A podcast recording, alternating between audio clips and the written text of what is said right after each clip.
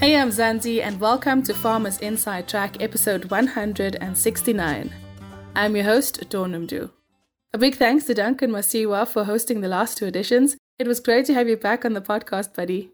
In Mzansi, beef cattle fattening can be a profitable business to start, but understanding the ins and outs of what beef cattle pen fattening is and how to start a feedlot is vital. Food for Mzansi journalist Octavia Spandiel joins us in this edition connecting with Tikeseng Lesako, a consultant at Growth Shoot Cattle Investors based in the Free State. She shares some tips on how new farmers and newly commercialized farmers can start a feedlot in Mzansi. Over to you, Octavia. Thank you, Dawn. Tiketsing, how would you explain what an animal feedlot is especially for someone who has found a recent interest in feedlots. Animal feedlot is a place whereby animals are confined in small spaces and fed intensively. What is the function of animal feedlots in the South African context? The main function of the feedlot is to provide a link between producers, who are our farmers, and the abattoirs, whereby our animals goes to the final stage before they become meat. And then it is to provide jobs and also to grow animals faster in a short space of time to their full slaughter weight. What that basically means is that once your animals are grown faster, they're still young animals, so they're not hard. So that means they will provide our consumers with tender meat. That's where your tender steaks, your top restaurant meat comes from. So that is what the feedlot does to get us tender meat that is of good quality. Can you give us advantages and disadvantages of animal feedlots? Disadvantages are animals in the feedlot are more prone to diseases that the animals that are farmed extensively are not likely to suffer. For an example, we've got respiratory diseases, we've got like tummy issues with them, they like they would scour, and then we've got clostridial diseases. So those are not the kind of diseases that normally our extensively reared animals phase. But in the feedlots, you have to watch out for those, and they are critical diseases because once they're not taken care of or not taken into account, they might damage what you have and maybe cost you a whole lot of money. Another disadvantage is that they are labor intensive. So, what labor intensive means is that I'm going to make an example. I'm going to keep making comparison between when you farm extensively and when you're feedlotting or when you're intensive your extensive animals, you can go to them, check on them, count them, make sure that they're okay, and then you come back and then that's it. But with your intensive animals, you have to go in the morning, check on them, make sure that they've got feed, and that is daily work. You cannot just decide, oh, I'm going to feed them now and I'm done. No, you have to keep on checking on them. You have to make sure that there's nobody that's getting sick in the kraal. You have to make sure that there's always water.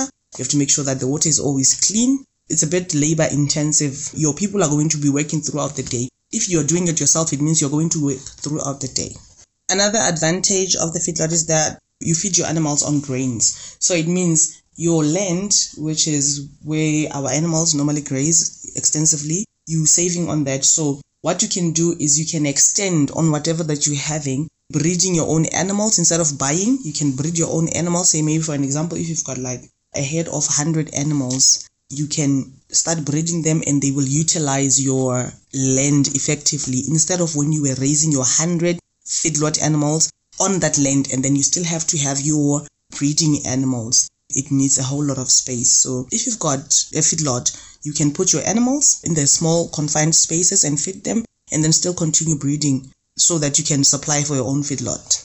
What is your best advice to someone who is interested in going into the feedlot business you also have to understand the breeds that you're going to be feeding into your feedlot because there are animals that are not adapted to a certain climate, a certain location. You need to learn, do some sort of a research, go to some sort of courses if you can afford to.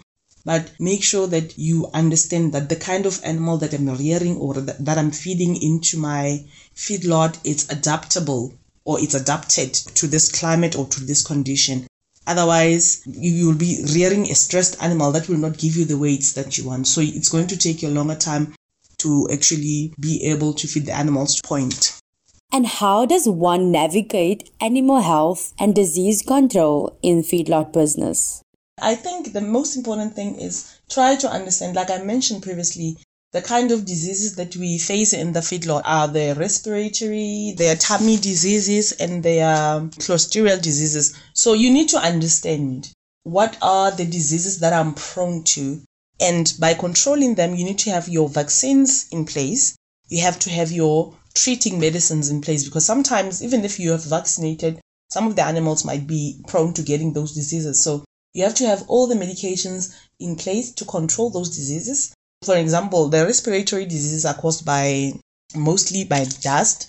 So when you have your sprinklers in place to try and dampen the area every now and then so that there isn't that much dust produced. So those things can be controlled, but it only depends on how much you're willing to learn before you even establish. And my final question where can people find information or potential funding opportunities for a feedlot startup? You also have to understand your animal's health issues. You have access to healthcare facilities where you can get your medicines, where you can get your veterinary services whenever you need them. Also, understand that when you have a sick animal, that you're going to isolate it, have it treated, and then being brought back to the to the other animals. Another advice is that you start small where you at and then gradually grow. That's your aim. We don't want to stay small. We need to gradually grow, but you cannot just decide, I'm starting today, I'm going to start with 2,000 animals. Start where you're at, learn how you're going to do it. If you're small, it's 1,000, it's fine, but you cannot just go all the way. Start where you're at with what you have and then grow gradually. That's the main aim. You cannot just stay there and say, no, I'm only feeding 20 cattle. It, it cannot cannot sustain you. You need to start small, grow grow gradually to a certain extent, maybe to a certain capacity, saying, okay, fine, my farm can only carry up to this capacity. I cannot go beyond that. But the aim is to grow gradually. Another advice is that you follow the guidelines on how to best set up your structure to avoid being a health hazard to maybe the dwellers or your workers. You need to understand how you must set up your structure. Also, seek advice from those that came before you. There are farmers that are currently setting up feedlots at their farms, not having to sell their animals to like the more established, more commercialized, more commercialized feedlots like Sparta, your Sernick, your Karan, your Beefmaster. There are farmers that are actually setting up smaller nyana feedlots on their farms. So you can go and seek advice from them. What is it that I need to do? I need to start my own feedlot. How do you place your structures? How do you feed your animals? What are the animals that are adapted to our area and stuff like that? You also need to acquire the market. Make sure that when you set up a feedlot, there's somebody who's going to buy your animals that are ready for slaughter. So you need to consult your abattoirs, find out where the abattoirs are, consider the distance, the road. Do I have transport to transport my own animals, or would I be able to pay for transport if I don't afford my if I don't have my own? Would I be able to pay for the logistics? Like you need to understand that as well because now if you just go into that business like i'm starting i'm ending you don't have market you don't know where the roads are you don't know where the market is you don't know where the distance is from here to your market you're setting yourself up for a disaster thanks octavia and so great having you join the team and absolutely amazing having you here on farmers inside track Tikeseng Lesako. she's of course a consultant at Growshoot Cattle Investors from me, Donumdu, Octavia Spandiel, and our producer Megan van de Vent, and the rest of the Food for Mzansi team, have a great week. Bye for now. Life in South Africa can be a lot. I mean, scroll through Twitter for a minute and tell me I'm wrong. Thank God for South Africans, though, right? We're inspiring, and even on the bad days, we fight back with a smile. That's why I love Food for Mzansi so much. They're not ashamed to celebrate the ordinary unsung heroes who work every day to put food on our nation's tables go to foodformzansi.co.za and never miss an inspiring story.